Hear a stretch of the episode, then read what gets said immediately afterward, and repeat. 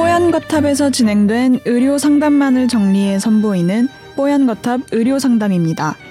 이번 상담은 2020년 4월 17일 뽀얀 거탑 236회에서 방송되었습니다. 업무 특성상 PC와 스마트폰을 습관적으로 사용하는 A씨는 최근 몸 이곳저곳이 가렵고 손발이 저린 증상을 겪었습니다. 이전에는 간헐적으로 있던 증상이 며칠간 지속되자 걱정이 되기 시작했는데요. 이는 질병의 증상으로 나타나는 걸까요? 아니면 스마트폰 사용 때문에 발생한 걸까요? 이런 증상이 생긴다면 바로 병원에 가서 치료를 받아야 할까요? 오늘 뽀얀 거탑 의료 상담에서는 피부 소양증에 대해 이야기 나눕니다. 뽀얀 거탑에 사연을 보내주세요. 건강 상담해 드립니다. sbs 보이스뉴스 골뱅이 gmail.com 팟캐스트 설명글에서 메일 주소를 복사해 붙여 넣으시면 더욱 편하게 사연을 보내실 수 있습니다. 안녕하세요. 잊을만 하면 궁금한 일들이 생기는 것 같습니다. 이 정도면 궁금한 일이 자주 생기시는 건 아닌 것 같은데요. 저는 늘 궁금한 게 생겨서. 자, 올해 벌써 42살이 된 남자인데요. 평소 PC와 스마트폰을 업무용이나 뭐, 어, 습관적으로 아주 자주 하는 편입니다. 그런데, 어, 갑자기 손발에서 피가 좀 안 통하는 느낌이 들다가 또 혈액이 막 움직이는 느낌이 들면서 손바닥, 손등, 발바닥, 발등, 발목 이런 데가 막 저리고 가려운 증상이 생겼습니다. 그러면서 자꾸 여기저기를 동시에 긋고 싶은 느낌이 막 참을 수 없을 때도 있다는데요.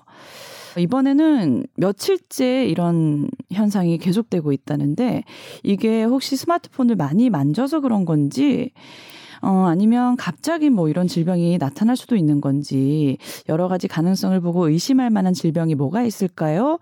또 치료는 받아야 할까요? 물어보셨어요. 네. 이런 증상이 있나 봐요. 네. 막 온몸이 가렵고 네. 따끔거리기도 하신다는데요. 네. 피부 의 문제인가요, 이거는? 제가 만약 네. 어 제가 30대 때 신경외과 전문의를 땄죠. 네. 그때 제가 만약 이렇게 저에게 찾아온 환자분이 이렇게 말씀하시면 어 이거는 그러니까 이상 감 감각이다. 음. 정상적인 감각이 아니기 때문에 음. 어, 말초 신경이 이상이 있는지 검사를 하고 그러면 이제 근전도 검사를 하는 거거든요. 네. 거기에 이상 소견이 없다면 음. 어, 이거는 실제로 중추신경계 그러니까 경추 MRI나 혹은 뇌 MRI를 어, 필요한 소견이라 이렇게 얘기할 수 있었, 있었을 것 같아요. 네. 근데 지금 제가 이제 어, 이분 사연을 보내주신 분하고 거의 비슷한 나이인데 제가 네. 네. 거의 비슷한 나이죠. 네. 근데 앞자리가 같네요. 네. 네. 뒷자리도 별 차이 안 나요. 그런데 네. 어, 지금 뭐냐면 좀 지켜보시죠. 그럴 것 같아요. 음. 어, 그러니까 저도 이제 제 증상 자체가 네. 이, 제가 배웠던 의학으로 이해할 수 없는 설명할 수 없는 증상들이 많이 나와요. 예를 들면 스마트폰을 많이 만져서 그렇다면 마우스 같은 경우나 음. 그 스마트폰을 만, 많이 만진 손이나 손목에서 이런 증상이 생기면 그것 때문이라고 할 수 있을 것 같아요. 음. 저는 지금도 마우스를 많이 사용하면 오른쪽이 오른쪽 손목이 너무 아프고 음. 그럴 때면 이제 오른쪽 손가락 끝 감각이 좀 이상해요. 찌릿찌릿해요? 찌릿찌릿하고 네. 막 그래요. 네. 젊었을 때와 달리 어렸을 때와 달리. 네? 그런데 이거는 모두가 그런 거잖아요. 그러면 이제 어떤 내가 어떤 특정한 부분을 어, 사용했다라고 하기보다는 음. 아 이걸 뭐라고 얘기할까요? 저는 제가 과음하고 난 다음 날 이렇습니다. 두 손과 두 발이 다 어, 뭐그 찌릿찌릿하고 네. 뭔가 전기 통하는 느낌, 어.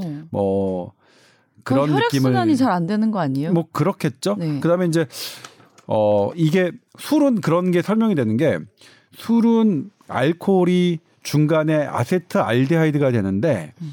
그 아세트 알데하이드가 맨 피, 그러니까 혈관을 따라서 이게 축적이 되고요. 네. 그리고 혈관의 투과성을 좀 변화를 시켜요. 음. 그렇기 때문에 술 먹으면 얼굴이 빨개지는 거거든요. 음. 근데 투과성이 변화 그 변할 때 주변에 염증 반응을 좀 일으키는데 음.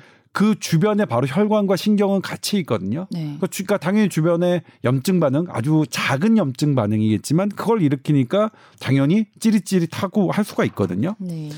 그럼 이제 이거는 뭐냐면 네 개의 발이 찌릿찌릿하고 가렵다. 아, 일단 근데 뭐냐 피부 소양증이라는 거는 이제 가려움증이라는 거거든요. 소양이 그런 거니까 네. 이것도 원인이 되게 많겠죠. 근데 특별하게 피부에 문제가 없다면 그리고 피부 소양증도 이게 이분하게 그러니까 이 손과 발 이렇게 네 개의 발이 균등하게 소양증이 생기긴 좀 어렵거든요. 음. 그래서 이거는 저와 그러니까 진단이 잘 나오기 어려울 것 같고 음. 저도 어 자주 겪는 일이라서 음. 크게 신경은 안 써도 될 것 같은데 네. 다만 음. 약을 드시고 있다고 했잖아요. 네, 네, 근데 네. 이 약이 그러니까 알러지 간- 예, 있을 수 있지 않나요? 이 약이 최근에 바뀐 음. 것인지 네. 만약 비리어드는 뭐 그냥 원래부터 드셨던 약이니까 이건 아닐 것 같고 네. 최근에 DHA 대신에 크릴 오일로 바꿔서 드셨대요. 먹었다면 네. 요런 약들이 사실은 그런 반응을 일으킬 수 있거든요. 그래서 그럴 땐 크릴 오일을 잠시 끊어 보시는 거죠. 음. 잠시 끊어 보시고 만약 그래도 뭐 한 3, 4일 끊었는데도 그냥 별로 나아진 게 없다. 음, 음. 라고 한다면 뭐 크릴 오일은 오일은 범인이 아니겠지만 이것도 확인해 볼 필요는 있겠네요. 네 그렇죠. 저희가 그리고- 좋은 아침 제가 MC잖아요. 이거 항상 크릴 오일 요즘 협찬으로 많이 다루는 건강 보조제인데 요 얘기할 때 꼭 주의사항이 뭐 해산물 알러지가 있으신 분들은 뭐 조심을 하셔야 됩니다. 이 얘기를 저희가 꼭 하거든요. 그리고 이제 네. 이렇게 특정할 수 없는 애매한 증상을 대처하는 방법은 뭐냐면요. 네. 이 증상이 점점 더 악화하고 나의 일상생활을 괴롭힌다고 하는 것은 그거는 반드시 검진이 필요한 겁니다. 음. 어, 그거는 이 증상 때문에 너무 일상이 힘들 정도면 네, 힘들 정도고 네. 점점 악화하는 것을 느끼면 음. 근데 이게 그러다가 말고 그러다 말고 음, 뭐왜 그리고 그렇지 하는 어, 정도라면 정도라면 네. 그거는 지켜보- 충분히 지켜볼 수 있습니다. 네. 여유 있는 마음을 가지고 음.